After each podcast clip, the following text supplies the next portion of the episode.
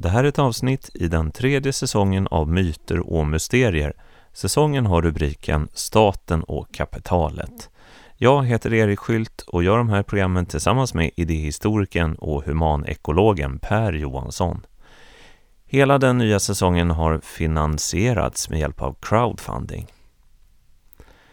Innan vi drar igång dagens program skulle vi därför vilja rikta ett stort tack till alla er som trodde på vår idé och valde att stötta oss. Vi är er evigt tacksamma. Vi vill också passa på att rikta ett särskilt tack till Hans Bolin på Atlas Balans som tillhandahåller lösningar och maskiner för behandling av fascia på människor och djur.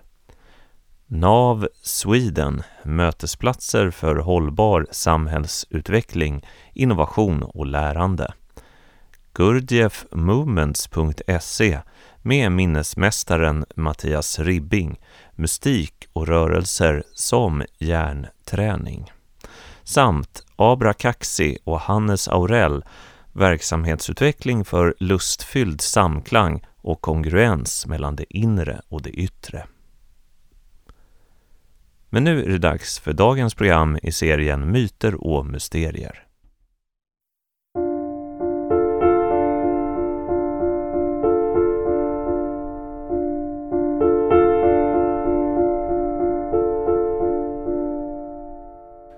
Vi är framme vid det näst sista avsnittet i höstens säsong.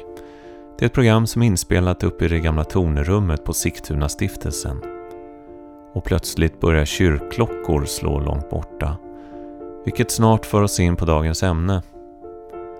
Det handlar om sagan och poesins kraft något reellt och subversivt som återfinns både i Gunnar Ekelöfs diktning, Tolkiens Sagan om ringen och Ursula K. Le Guins bok Trollkarlen från övärlden.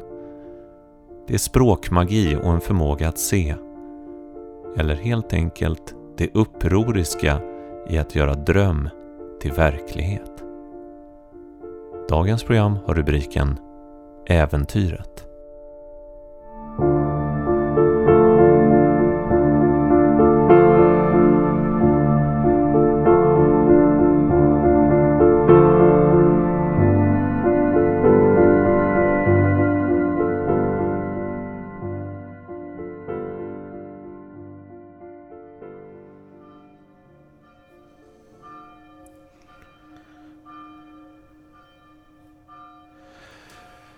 Det vi hör i bakgrunden här är klockan på Sigtuna stiftelsen som slår 12. Jag tror att man nere i kapellet har någon form av middagsbön. I förra programmet så talade du om... Ja, du använde till och med eh, korset som en symbol för vad ska man säga, mötet mellan den vanliga tiden och evigheten. För mig så har faktiskt alltid den här typen av eh, klockklang som vi har här i bakgrunden har alltid haft den inverkan på mig att jag eh, tycker att jag befinner mig i evigheten när klockan slår. Den väcker någonting till liv. Det är som att den alltid har slagit i alla tider, ständigt. Och sen så när den då börjar göra det i mitt eget liv på det här sättet, konkreta sättet, då är det någonting som väcks till liv. Och klockan ska ju kalla till någonting och för mig är det här verkligen, den kallar. Den för mig till någonting, ibland till och med till ett kyrkorum då. Så det är lite speciellt att klockan faktiskt av en slump började slå här nu. För att um, den där känslan hänger ihop med mycket som jag tror att vi ska avhandla just i det här avsnittet. Jag tänkte, vad är det vi håller på med? Du och jag när vi gör de här samtalen. För den ovane lyssnaren så är det ju vissa komponenter som kan te sig lite eh, märkliga. Eh, kanske till och med världsfrånvända. Men eh, jag har aldrig känt så. Jag tycker snarare att de här mer andliga partierna som vi berör är fullkomligt naturliga. Och eh, jag tror att det är, det är nog fel att kalla det ens andligt eller mystiskt. Ja, det är det. det. Man skulle ju snarare kunna kalla det för ett utforskande av eh, verkligheten. Mm, precis. Och jag tänkte här, ja, det var ju en lycklig slump att klockan slog. Um, den här känslan av att befinna sig i två tider samtidigt behöver inte vara, i mitt liv i alla fall, inte mer märkliga än just det här att klockan slår på det här sättet. Det räcker. Det Mm. är, det är alltså den mystika upplevelsen. Mm. Varken mer, varken mindre. Men det väcker någonting direkt. Och jag tror att eh, det är egentligen så enkla saker man kan försöka ta på allvar. Ehm, I min värld så finns det inte heller någon direkt gräns mellan profant och sekulärt. En del sekulära saker eh, kan också innehålla, vad ska man kalla det, profetiskt tilltal. Och för mig har, av en slump, också det är en slump, fast inte lika stor slump. För att den här personen var ofta här på Sigtuna-stiftelsen. Men av en händelse så låg i alla fall Gunnar Ekelöfs samlade dikter på ett bord i det här tonrummet. Där vi befinner oss just nu och spelar in de här programmen. Och eh, det fick mig att minnas en dikt som han skrev. Den är ganska känd, så den som, den som kan sin Ekelöf kommer är ganska bekant med eh, just den här dikten som jag tänkte på. Det är nu samlingen Färjesång. Jag tror den är från början av 40-talet och heter Eufori. Och eh, jag menar då att eh, det Ekelöf beskriver i den här dikten är exakt det som du försökte ringa in i förra programmet. Mm. Och genom att använda hans ord så, så tror jag att vi på ett nödvändigt sätt kan eh, tillfället i alla fall fjärma oss från det som lätt blir för den ovane lite överandligt. Eh, Allt är ju här helt vardagligt, nära, naturligt. Men jag menar då att Ekelöv faktiskt på ett väldigt, väldigt kraftfullt sätt beskriver det som vi försöker ringa in där.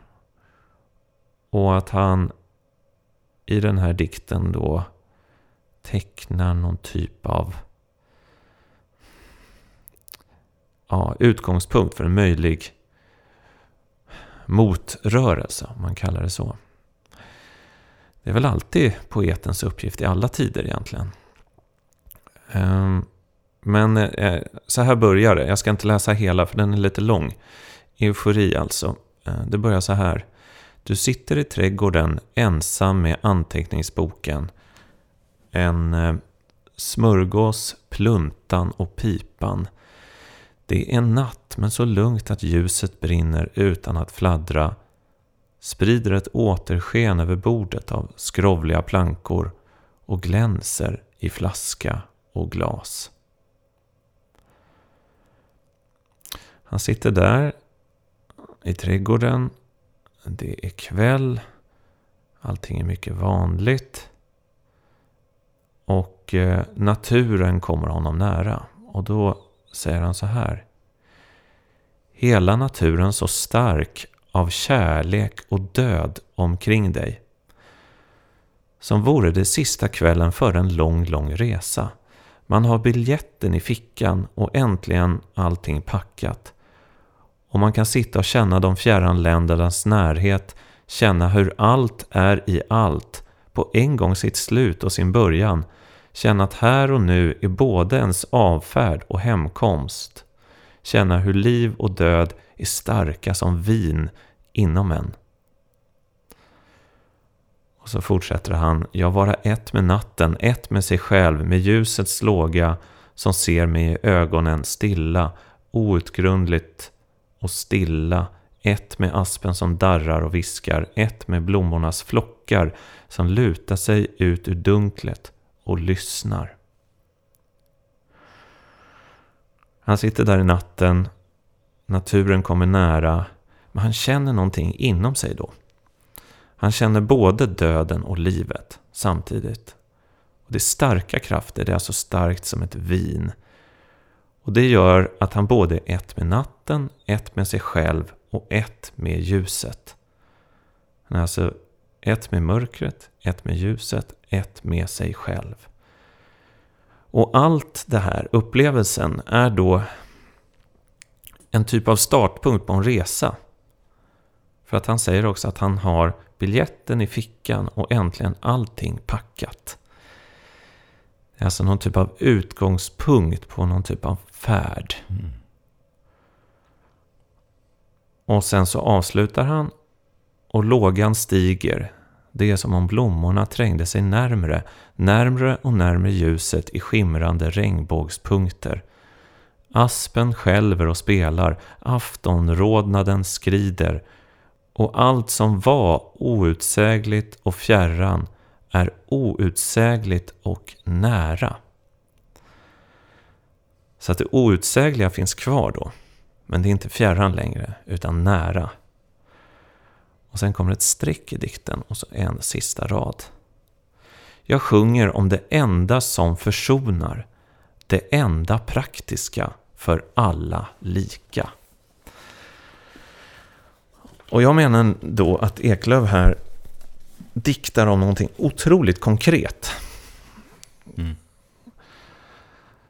Vi talade tidigare om finna livskraften. Livet. Eh, och jag menar att det är det han gör här under den här kvällen. När jag hör dig läsa detta så blir min omedelbara association också fullkomligt konkret, kroppsligt erfaren. Att det han gestaltar där, i den dikten, är exakt så det känns i det ögonblick man hittar, finner, eller den finner en, sin sanna inre kompassriktning. Har den väl funnit den, har man väl funnit den, så har man en utgångspunkt, en fast punkt, vad som än händer. Därför stämmer det så väl det där med nu är allt packat och klart. Nu har jag någonting mm. att utgå ifrån. Mm. Det är en oerhört djupt förankrad säkerhet i detta. Som ingenting egentligen kan rubba.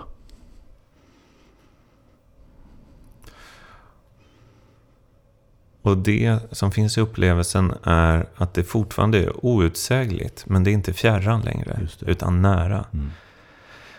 Det outsägliga hänger alltså ihop med honom plötsligt. Och vilka är då förmedlarna av den här insikten? Det är blommorna, det är hans pipa. Ja, ja. Det är den här ljuslågan på bordet. Ja. Väldigt enkla saker. Uh, och jag menar att det här... Det är kanske de sakerna som man främst ska vara uppmärksam mm. på. Mm. För att märka av det här. Mm. Nej, det är, det är inte något, något exotiskt. Det är någonting fullkomligt alldagligt som plötsligt visar sig vara i ens erfarande i den stunden. Totalt mystiskt.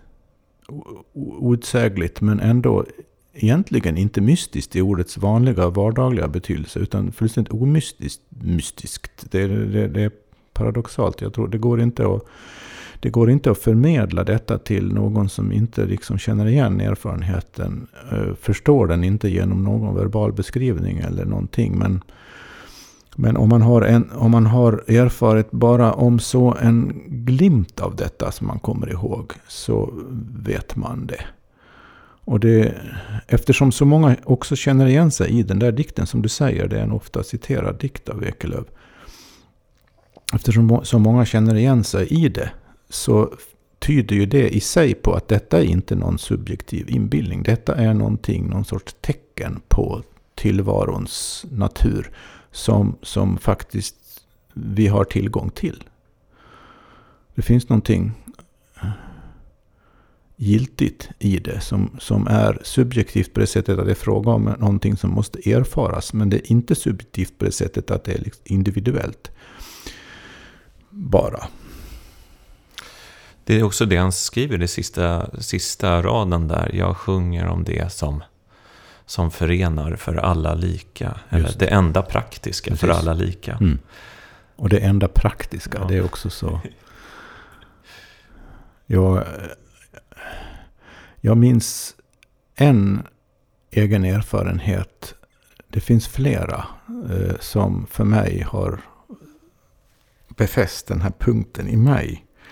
En sån tidig erfarenhet var när jag var i Mexiko för många år sedan, ett par månader och reste runt på egen hand. Så kom jag till en stad i det centrala höglandet på hög höjd som heter Pátzcuaro. En gammal kolonialstad i spansk gammal stil. Väldigt vackra hus och gator. Och ligger vid en sjö omgiven av berg. Vegetationen här består mest av ek och tall. Ekarna och tallarna ser inte riktigt ut som svenska ekar och tallar men ändå väldigt lika. Alltså någon sorts svensk miljö nästan om man inte tittar allt för noga på bladen och barren. Helhetsintrycket är väldigt... Det var en sval kväll. Jag gick en, en promenad utanför stan. Kom ut på landet lite grann. Eller i utkanten rättare sagt. En sval kväll. Kändes ungefär, ja praktiskt taget exakt likadant som en sval sommarkväll i Dalarna.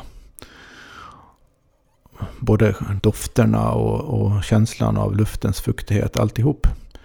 Och så passerade jag ett, en, en liten fotbollsplan där det var några barn som, som sprang kring och spelade boll. Och så drabbades jag plötsligt av den där Ekelövska erfaren, erfarenheten att nej men, det blir en sorts konstig dubbelexponering. Nej men det är, allting är samma. Det är precis samma. Det är ingen skillnad. Här, här springer de och spelar boll och det min, min, erfarenhet, min upplevelse av likheten med atmosfären i Dalarna var, gav det liksom någon sorts, öppnade någon sorts lås som fick mig att, att upp, i, se hur, erfara hur, ja men det är samma, alla människor, de bara håller på överallt så här. Vardag, det är mest vardag. Det händer en del dramatiska saker ibland, men i stort sett är det så här, barn spelar boll och folk går till jobbet och solen går ner. Parren Barren vajar i vinden och sprider sin doft. I det ögonblicket så insåg jag någonting som har präglat hela mitt liv efter det. Och det var att jag behöver inte åka någonstans. Och den insikten var så otroligt stark och satte sig så permanent i mig. Så ända sedan dess har jag aldrig haft någon lust att resa någonstans. Det är inte så att jag inte tycker det är roligt att resa någonstans. Jag har ju gjort då och då efter det. Men jag har eh, själva lusten att resa för att uppleva och uh, nya saker. Liksom drivkraften. Jag måste ut, jag måste uppleva någonting. Jag vill ha något nytt. Jag vill komma bort och se något nytt. Det är alltid så vanligt. Jag är så trött på det här tråkiga, vanliga svenska. Jag måste ut i den exotiska, spännande, äventyrliga världen. Det, var det som hade drivit mig till Mexiko. Det bara försvann. Så, det, så kan det också yttra sig. Mm. Och jag tänker att någonting som är radikalt i den känslan och också det som Ekelöf beskriver. Det är ju att det som är väldigt nära och vardagligt blir levande. Mm. Och jag tror faktiskt att det är ett perspektiv som behövs för att på riktigt åstadkomma någonting. Särskilt nu. Jag tror vi sa det här, eller jag sa det i något program för ett tag sedan. Det där, man kan bara rädda det man älskar. Ja. Om man hela tiden är på väg bort bort, långt bort, om man hela tiden är missnöjd med hur saker och ting är precis runt omkring sig, så blir man ju blind för det. Mm. Och hoppas att frälsningen då ska ligga långt, långt borta. Men eh, Ekelövs ögonblick, det är ju bara hans vanliga pipa och plunta. Och några blommor och något träd. Och den vanliga skymningen. Det räcker för att försätta honom i den här euforin då. Mm. Och det runt omkring en som har uppträtt i den här euf euforiska gestalten. Tror jag att man vill ta hand om. Mm. För det finns ju något annat i den här moderna världen, driven av den globala kapitalismen. Som är så... Ja, någonting som är så starkt. Och det är ju alltings ständiga utbytbarhet och strävande efter det nya. Mm. Det är det som vi också har sagt i något program att kapitalismen är egentligen inte materialism, för den hatar det materiella. Konsumismen hatar ju det materiella. Det är snarare den här förvandlingsprocessen som laddningen finns i. Mm. Köpandet av det nya, öppna förpackningen, njuta av det, använda det tills en ny impuls, ett nytt begär kommer. Men att sitta och vara nöjd med sin pipa och sin plunta, det är ju egentligen en motståndshandling. Nöjdhet är ju det, det är ju det som är lite paradoxalt. Mm.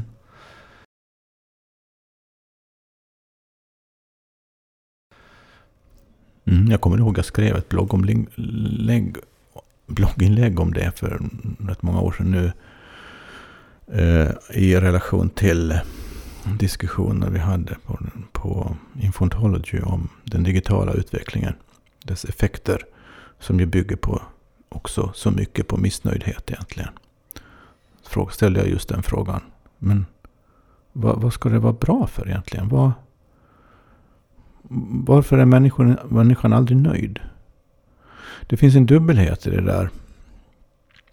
Insåg jag senare. För då när jag skrev det så tänkte jag precis som jag tror att du tänker nu. Och jag säger inte att det är fel, absolut inte. Det, det, det är ett problem att inte vara nöjd naturligtvis. Frågan är vad det som är det är som gör en nöjd.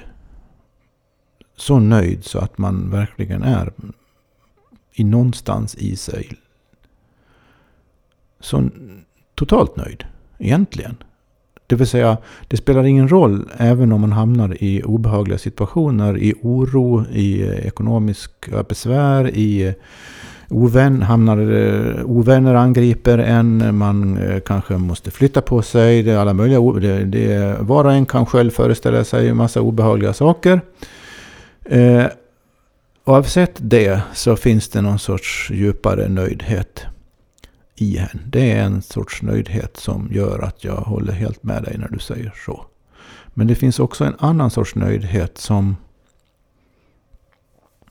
kräver vissa saker av andra och av omgivningen. Att de i princip, att omgivningen gestaltas, eh, gestaltas så, så att man är, inte störs av någonting. Det är helt okej okay också, det har jag inga problem med.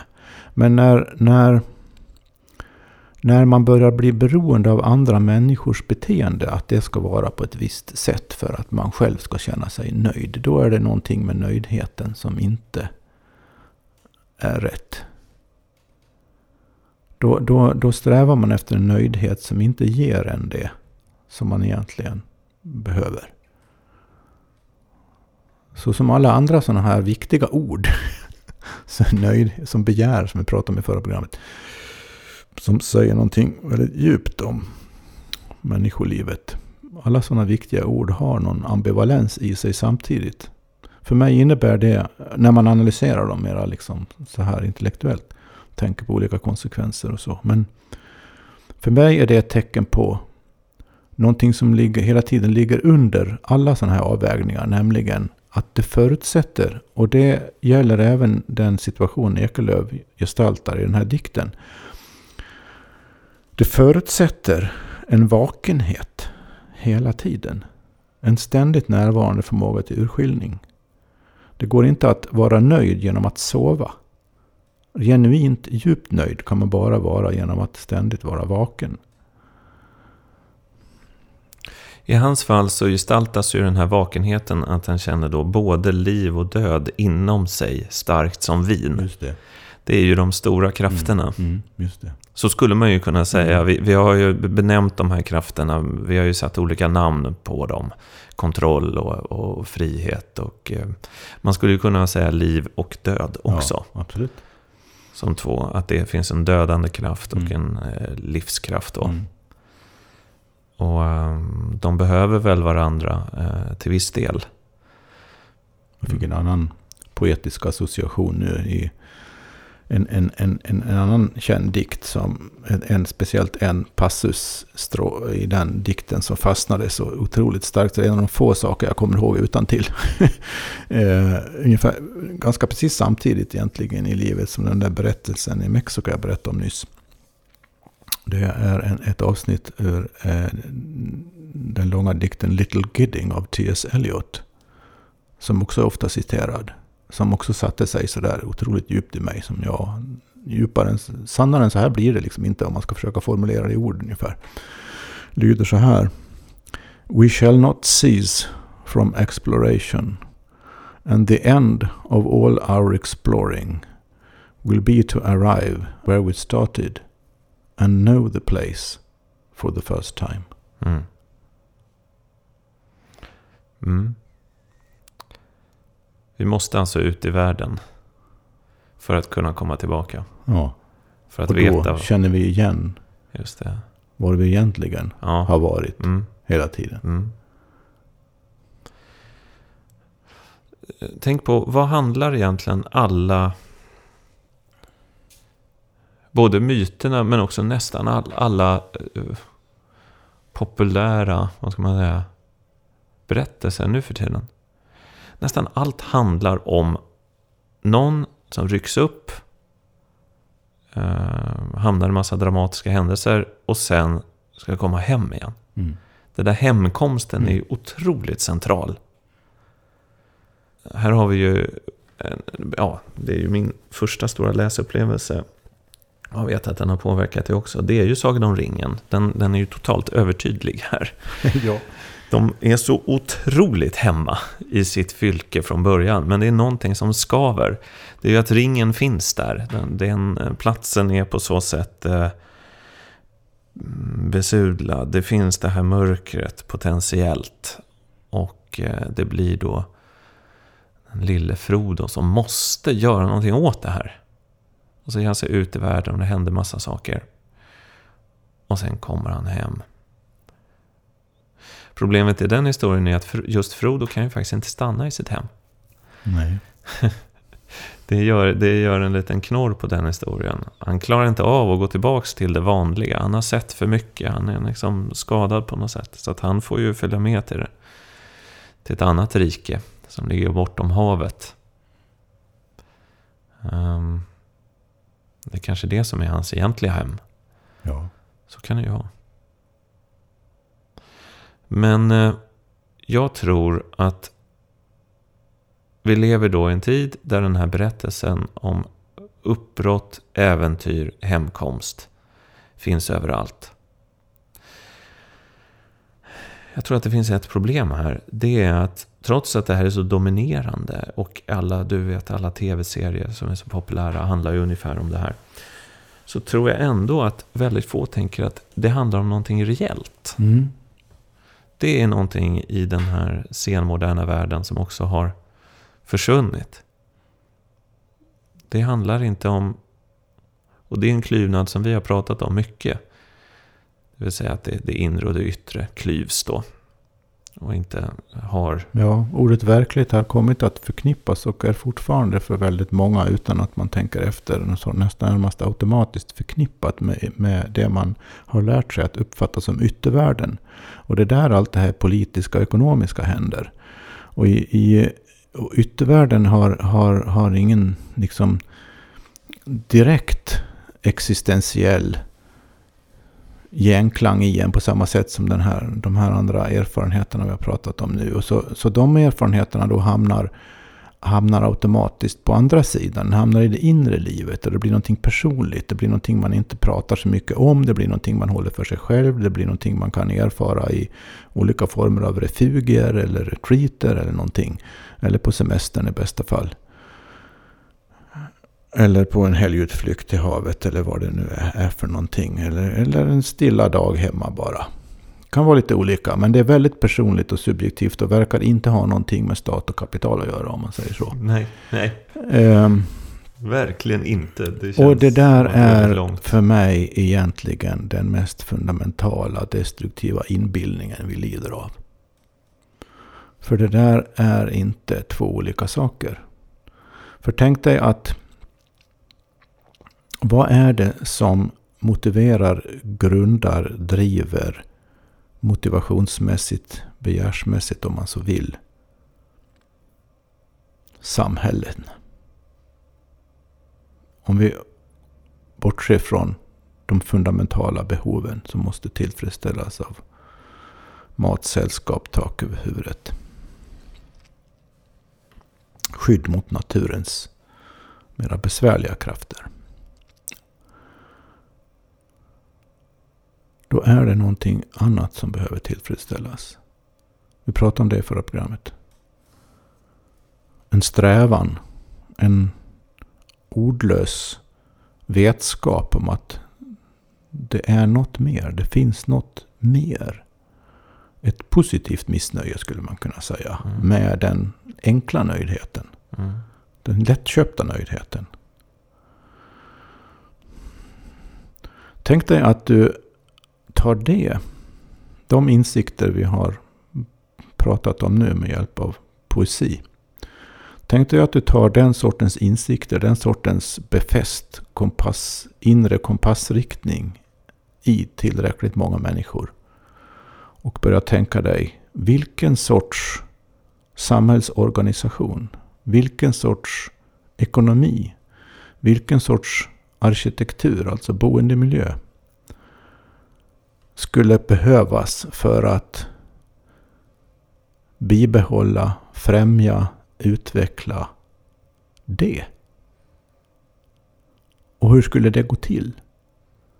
En förutsättning skulle vara att människor som har den här sortens erfarenhet tillräckligt starkt befäst i sig och som säkerligen allihop, var och en på sitt sätt, också har en massa olika världsliga kompetenser och förmågor.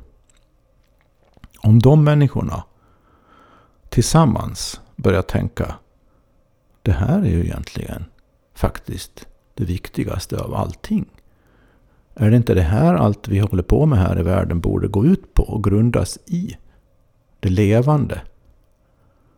Mm. Och så tänker man pragmatiskt på detta. Man inser att det här är ingen mystik.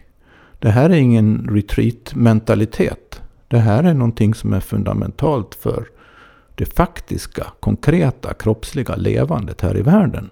Och så börjar man fundera på, ja men hur, vad är förutsättningarna för detta på alla möjliga sätt som konventionellt klassificeras som politik, ekonomi, bostäder, affärsverksamheter.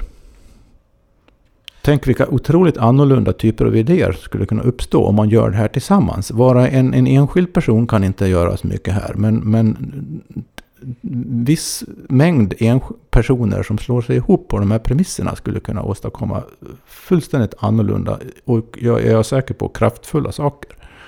Skulle man kunna sammanfatta det här med ordet äventyret?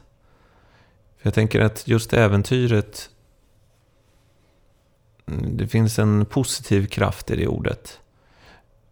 Många andra eh, förändringsprocesser som initieras och, och kanske måste till. Jag tycker att deras drivkraft ofta är någon typ av, eh, vad ska man säga, skuld. Mm. Det är väl därför det här med flyg, för, flygskam kanske inte riktigt kommer funka. Nej, men allt sånt är, är kontraproduktivt. Faktiskt. Eh, man kan återerinra sig vad vi sa i skuldprogrammet där om, om, om skuldbegreppets eh, dåliga sidor. Ehm, det, om ett annat område som jag har varit engagerad i av och till på olika sätt och väl fortfarande eh, är det här med miljöfrågor som det brukar kallas. Naturen. Miljöförstöring. Vad ska man göra åt det? det, det och klimatförändring nu då. Klimatkris. Det, det vanliga sättet att angripa det har varit att informera. Så här illa är det. Nu måste vi skärpa till oss. Nu, nu måste vi sluta med det ena och det andra.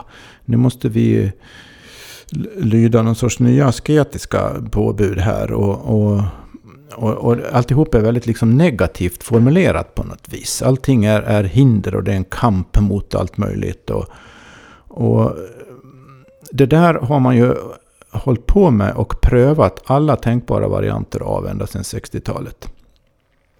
Och det funkar inte. Det kan alla som har varit engagerade i detta under någon längre tid konstatera egentligen om man är riktigt ärlig mot sig själv. Det går inte. Det, det, det väcker ingen adekvat reaktion hos människorna. De blir bara rädda och börjar tänka att världen håller på att gå under. Och dystopierna frodas. Jag tror man måste gå, gå, börja i en helt annan riktning här. Gå, gå, gå någon sorts om, omväg. Som du brukar säga, man kan inte bry sig om någonting man inte älskar. Så hur, frågan man ska ställa sig om man vill skydda saker och ting, bibehålla, bevara saker och ting som av oskattbart värde. Den fråga man måste ställa sig är hur väcker man kärlek till det?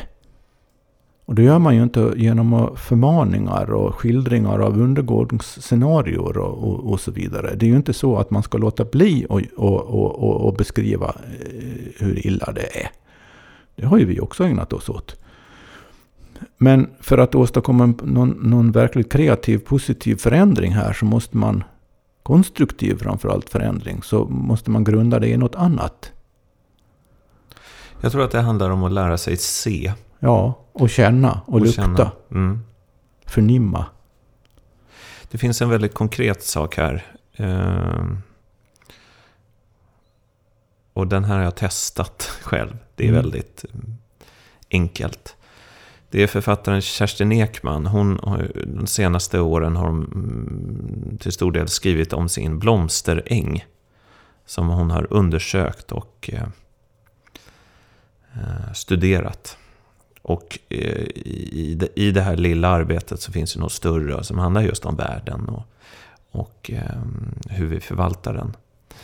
Men hennes idé är då att för att se någonting så måste vi veta dess namn. Hon lär sig alla namnen på alla växter på sin då blomsteräng. Och det där har jag märkt i mitt liv. När jag lär mig namnet på en blomma till exempel. Så framträder den ur myllret. Mm. Den blir då, jag får ett band till den. Via namnet. Och jag tänker att det här hänger samman med någonting som vi pratade om för länge sedan. Det är idén om att allting på något sätt är besjälat. Säg att allting på ett sätt har ett namn. Mm, just det. Du vet, vi pratade om att vinden har en, en personlighet. Allting är person. Och det där brukar man ju säga att um, det är då människan som fantiserar ihop och förlägger sin eget, sitt eget medvetande i träd och stenar och eh, nallebjörnar eller vad man nu försöker besjäla. Men jag tänker mer och mer att det där är sant, att, att allting på riktigt har en själ. Och om allting och det som har en själ, det tror jag att man ser. Och det seendet kan då leda till den här kärleken som också leder till ett omhändertagande. Jag håller med helt och hållet. Be, apropå benämnandet är, är faktiskt oerhört viktigt. Eh, det gäller ju också då att i mycket hög utsträckning än vi moderna svenskar är kapabla till som regel kunna benämna mycket mera subtila förnimmelser och varseblivningar än vi normalt gör. en oerhört mycket större urskiljning i våra, vår sinnliga upplevelse av världen. För vad du sa egentligen med benämnandet om blommor som exempel här är att benämnandet skapar en relation. Leder varseblivningen. Påverkar varseblivningen. Du ser blomman tydligare. Du erfar dess existens mycket tydligare.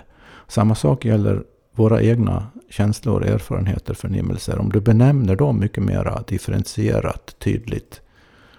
Så erfar du dem skarpare, tydligare, inser deras betydelse, kan sätta in dem i större sammanhang på ett mycket mer adekvat sätt än vi är kapabla till de flesta av oss nu för tiden. Och där tror jag också är, är, är, en, är en annan nyckel till att åstadkomma någonting bättre framöver tillsammans. Att, att börja benämna saker mycket mera, med mycket större urskiljning och kraft. Och jag tänker att det kanske där till och med finns någonting eh, lite magiskt. När vi pratar om det här så tänker jag på en annan bok som många läste när de var barn, men som jag har läst nu. Och det är Ursula K. Le Guins Trollkarlen från övärlden. Mm, det. det. är ju en värld eh, där det verkligen finns mycket magi. Eh, men, och det finns trollkarlsskolor. De är skrivna på slutet av 60-talet, så det är ganska länge sedan. Och sen den här serien, hon fortsatte ju skriva på den. Men, men så det, det är ganska gamla böcker. Magin handlar om att veta sak, människor och sakers rätta namn. Ja, det, har, det handlar magi om. Jag gissar att det är så. Den är, ja, det är lustigt för just första boken i den trilogin läste jag om i våras. Jaså, ja. gjorde du det? Jaha, jaha, ja. Mm. Och konstaterade att jag hade läst den någon gång på 70-talet. Första gången. Jag har inte läst den sedan dess. Men den, den satte sig djupt i mig då. Så det är en av de där böckerna som har påverkat mig. Förutom Sagan om ringen. Så jag läste om den nu för att se om den hade... Hur, hur verkar den idag liksom? I mig. Och märkte att den verkar, verkade väldigt kraftfullt fortfarande. Och en av anledningarna till det är att hon beskriver, hon gestaltar faktiskt litterärt berättelsemässigt, intrigmässigt i den här boken och i beskrivningar och så. Eh, det du säger. Alltså eh, eh, någon sorts väldigt i grund och botten realistisk, konkret, vardaglig, magiskt förhållningssätt.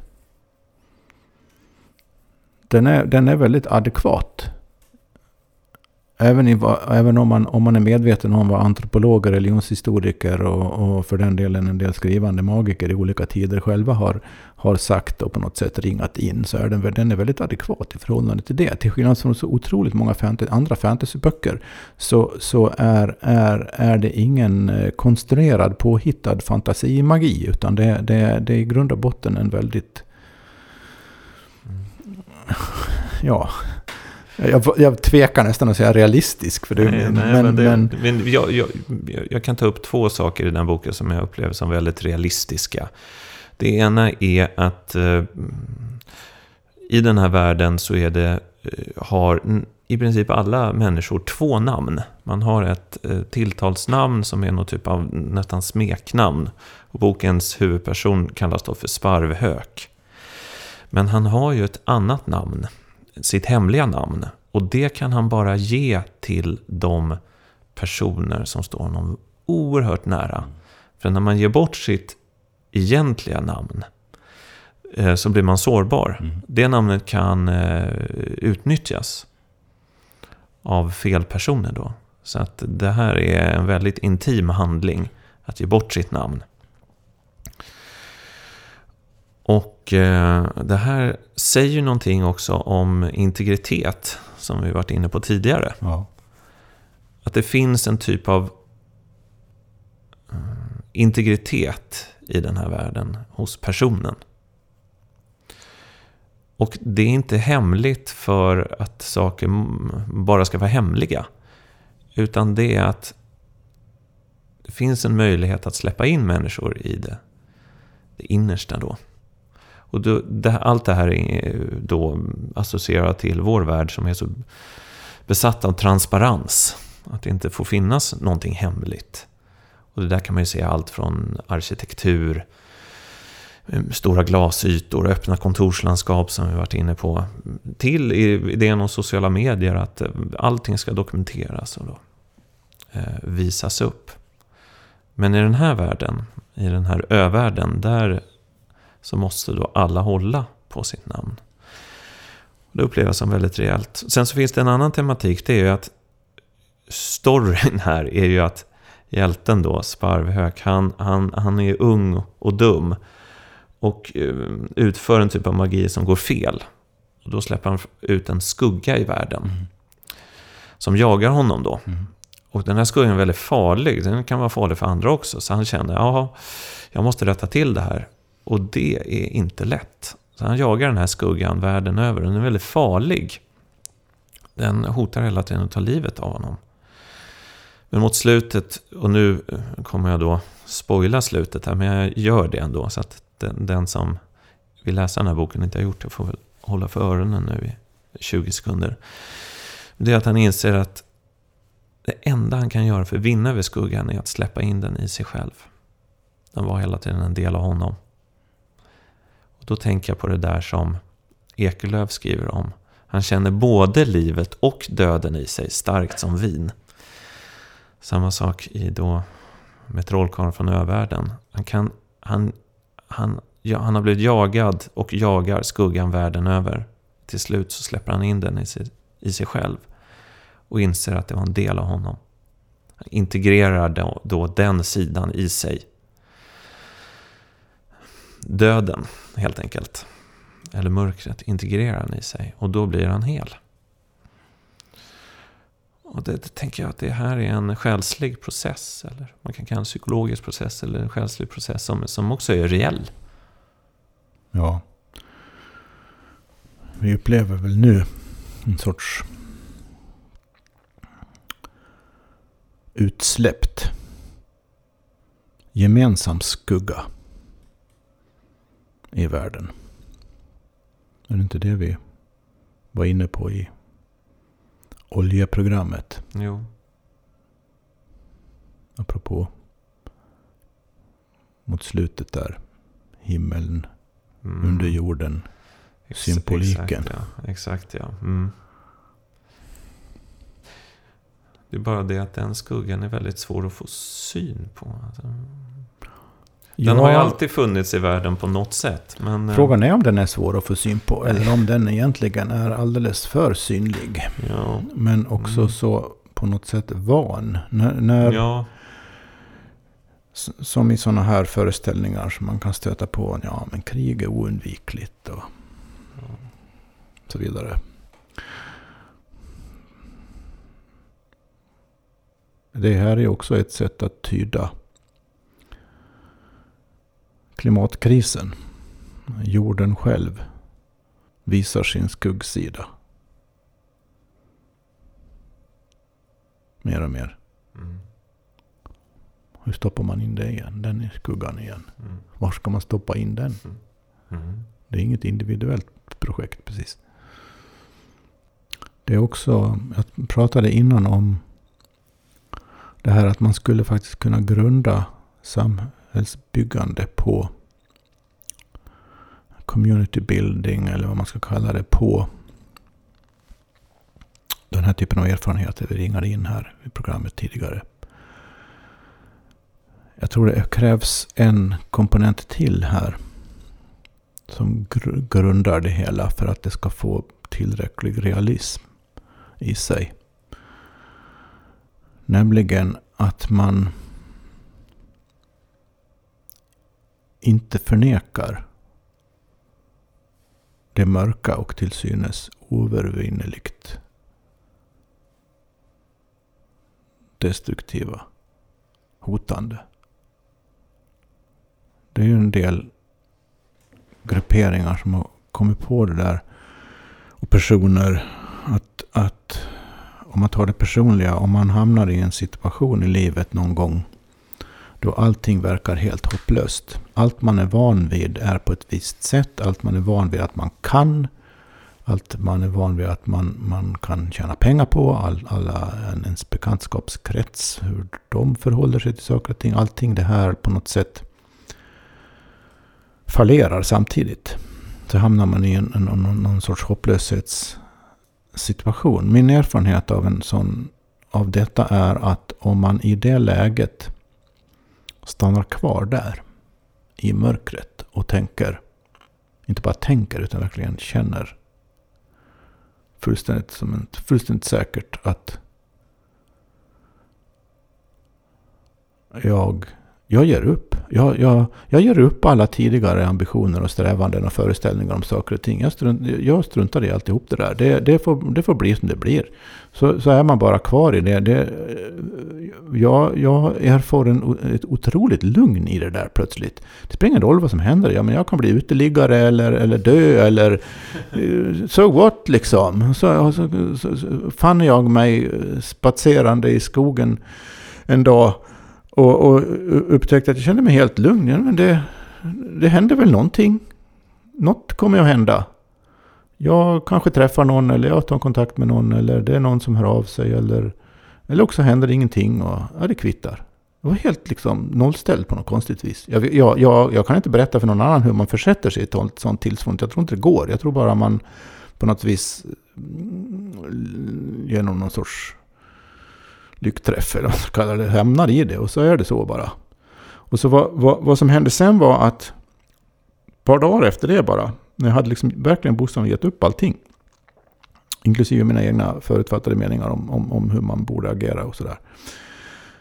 Så började det hända saker.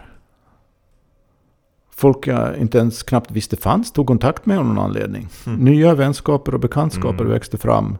Nya arbetsmöjligheter, nya eh, sociala nätverk utvecklades efterhand på något vis. Och, och, när du och jag träffades så började jag göra program ihop och en del av den processen. Och, och titta vad vi är nu liksom. Och, och så att på ett personligt plan är det, är, finns det, av, kan jag säga av min egen erfarenhet, en möjlighet för ett ljus att på det mest oväntade sätt uppenbara sig i det mest nattsvarta mörker. Jag tror att det finns en kollektiv motsvarighet till det där också. Som eh, en god vän till mig upptäckte det här. Eh, Dougal Hine upptäckte det här för ett antal år sedan.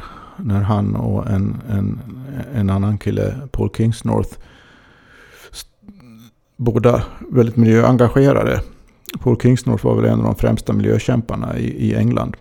Och eh, båda insåg att nej, vi kommer ingenstans apropå det där jag sa innan, det här med, med miljöaktivism och försöka ändra mentaliteter och beteenden och sådär. Man stöter på vägg liksom, kommer ingenstans. Helt kört allting. Det, äh, vi ger upp. Vi, vi, vi tar för givet att nej, det, det, vi kommer ingenstans. Det kommer aldrig hända något bra här. Det, det, vi ger upp, vi slutar göra någonting. Vi, vi, vi, vi ger upp helt. Sen när man har gett upp ett tag, vad ska man, då uppstår ju liksom någon sorts... Finns det någon sorts energi kvar i alla fall? Så vad man ska göra nu då? Där sitter vi här i mörkret på det här Dark Mountain. De drog igång en rörelse som kallas för Dark, Mount, The Dark Mountain Project. Som vad, vad, vad för sorts ljus finns här i mörkret? Det, det, det, växte, den här Dark Mountain växte sig rätt så stort internationellt. Så småningom omskrevs till och med i New York Times minns jag. Som någonting udda, konstig, ny, märkligt sätt att förhålla sig till världsproblemen. Men jag tror det, det och en del andra exempel och, och min egen erfarenhet visar att om man inte blundar för det som känns hopplöst och svårt och omöjligt att övervinna. Om man inte blundar för det utan liksom stannar kvar i det så, kom, så händer det någonting. Om man alltså inte tar livet av sig i princip. Man, man lev, fortsätter att leva och, och, och, öppnar upp sig och låter någonting annat komma in. Då, då, um, då, då, från det ögonblicket har man en otroligt stabil grund att bygga någonting på. För att man kommer inte att acceptera och godta någonting som inte har samma mörka realism i sig. Men samtidigt är man, om vi kopplar det här nu till de andra erfarenheterna vi pratade om innan, som är mer av en ljus karaktär erfarenheter ju. Kopplar ihop de två sakerna, som båda är väldigt fasta. då finns det någonting. Så sluta inbilla sig att det inte är ett allvarligt läge. Sluta låtsas som om optimism och positiv ekonomisk och vetenskaplig utveckling löser allting med någon sorts bekväm automatik. Sluta låtsas som om, om, om det inte är allvarligt. Men sluta också låtsas som om de här väldigt djupa ljuserfarenheterna inte är verkligen på riktigt. De också, på det mest vardagligt konkreta vis. Men hur kan det vara så att ljuset alltid döljer sig i mörkret? Utan mörker så urskiljer man ju inte ljuset. Om man inte erfar mörkret, om man inte är i mörkret så ser man ju inte ljuset. Om allting bara är ljust så vet man inte ens att det är ljust. Så man skulle kunna vända på det och säga om, om utgångsläget i någon sorts kosmisk metafysisk mening är ljus bara. Så behövs det en prickmörker för att man ska se varse att kontrasten, kontrasten behövs. Är det inte så, är det inte därför världen finns till? Egentligen? Jo, det skulle jag säga. Mm. Du har hört Myter och mysterier, ett program finansierat med hjälp av crowdfunding. Vi vill avslutningsvis därför tacka Marianne Holmberg som förmedlar föreläsare genom Holmbergs talare och Axel Bolin på Atlas Balans som tillhandahåller lösningar och maskiner för behandling av fascia på människor och djur.